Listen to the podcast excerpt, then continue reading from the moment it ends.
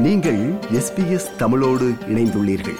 SBS dot com dot AU forward slash Tamil எனும் இணையத்தின் மூலம் மேலும் பல சிறப்பான நிகழ்ச்சிகளை நீங்கள் கேட்கலாம்.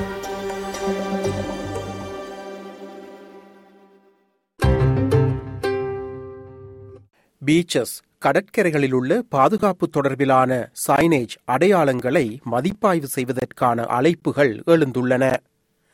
கடற்கரைக்கு செல்பவர்களில் பெரும்பாலானோர் எப்போதும் கொடிகளுக்கு இடையில் நீச்சலடிப்பது உட்பட பாதுகாப்பு அடையாளங்களை புறக்கணிப்பது அல்லது முழுமையாக புரிந்து கொள்ளாமல் இருப்பது புதிய ஆய்வின் மூலம் தெரிய வந்துள்ளது இது பற்றி காத் லேண்டர்ஸ் தயாரித்த செய்தி விவரணத்தை தமிழில் கேட்போம்.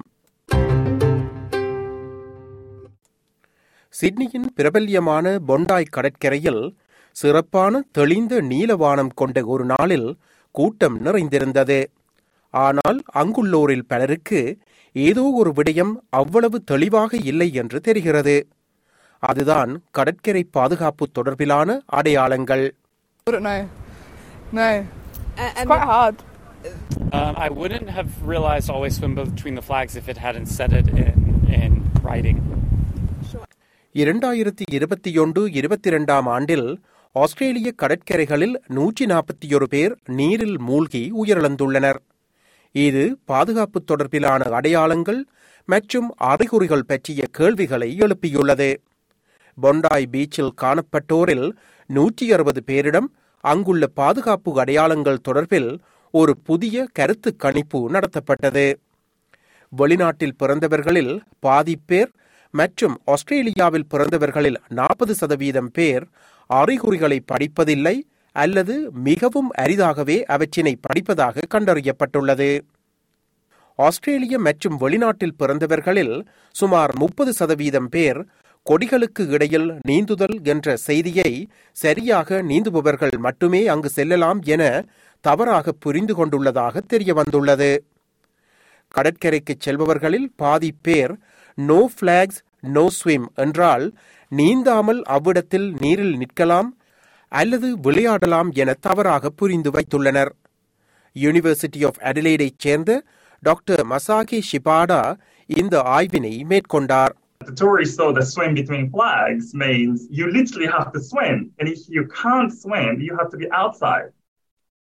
That's a horrible interpretation, isn't it? Doctor ஷிபாடாவின் கண்டுபிடிப்புகளில் ஒன்று சிவப்பு மற்றும் மஞ்சள் கொடிகள் உள்ளிட்ட வண்ணக் குறியீடுகளை அதிகாரிகள் மறுபரிசீலனை செய்ய வேண்டும் என்பதாகும் ஏனெனில் சில நாடுகளில் சிவப்பு என்றால் ஆபத்து என்பதாகும் இதனையே இச்சுற்றுலா பயணி எதிரொலிக்கிறார் I would kind of look for flags as in if it's dangerous. I take it, I don't know the colour here, but red would be don't go in the water, it's too dangerous. Uh, do you have that? No. They sort of say the வெளிநாட்டினர் புரிந்து கொள்ளாத ஆபத்துகளை படங்கள் மூலம் மிக துல்லியமாக விளக்க முடியும் என்று டாக்டர் ஷிபாடா கூறுகிறார் But only 50% of overseas born beachgoers knows what blue bottle is. But in fact, if you think really deeply, if someone tells you, you know, be careful with the blue bottle, you might think that, oh, is that the piece of glass or something? Right? It can be the blue colored bottle. So uh, this is another things that, you know, that what we were using in a Bondi Beach. In fact, actually, even if um, overseas born beach goers read the signage, they still may not understand what it means.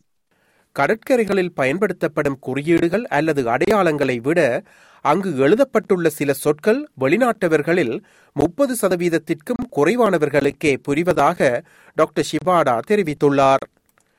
உதாரணமாக show dump மற்றும் high surf போன்ற சொற்கள்.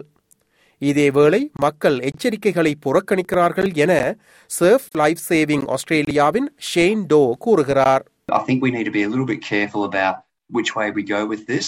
Um, I think there needs to be um, better introduction and awareness that when people are coming into Australia, what they may be exposed to.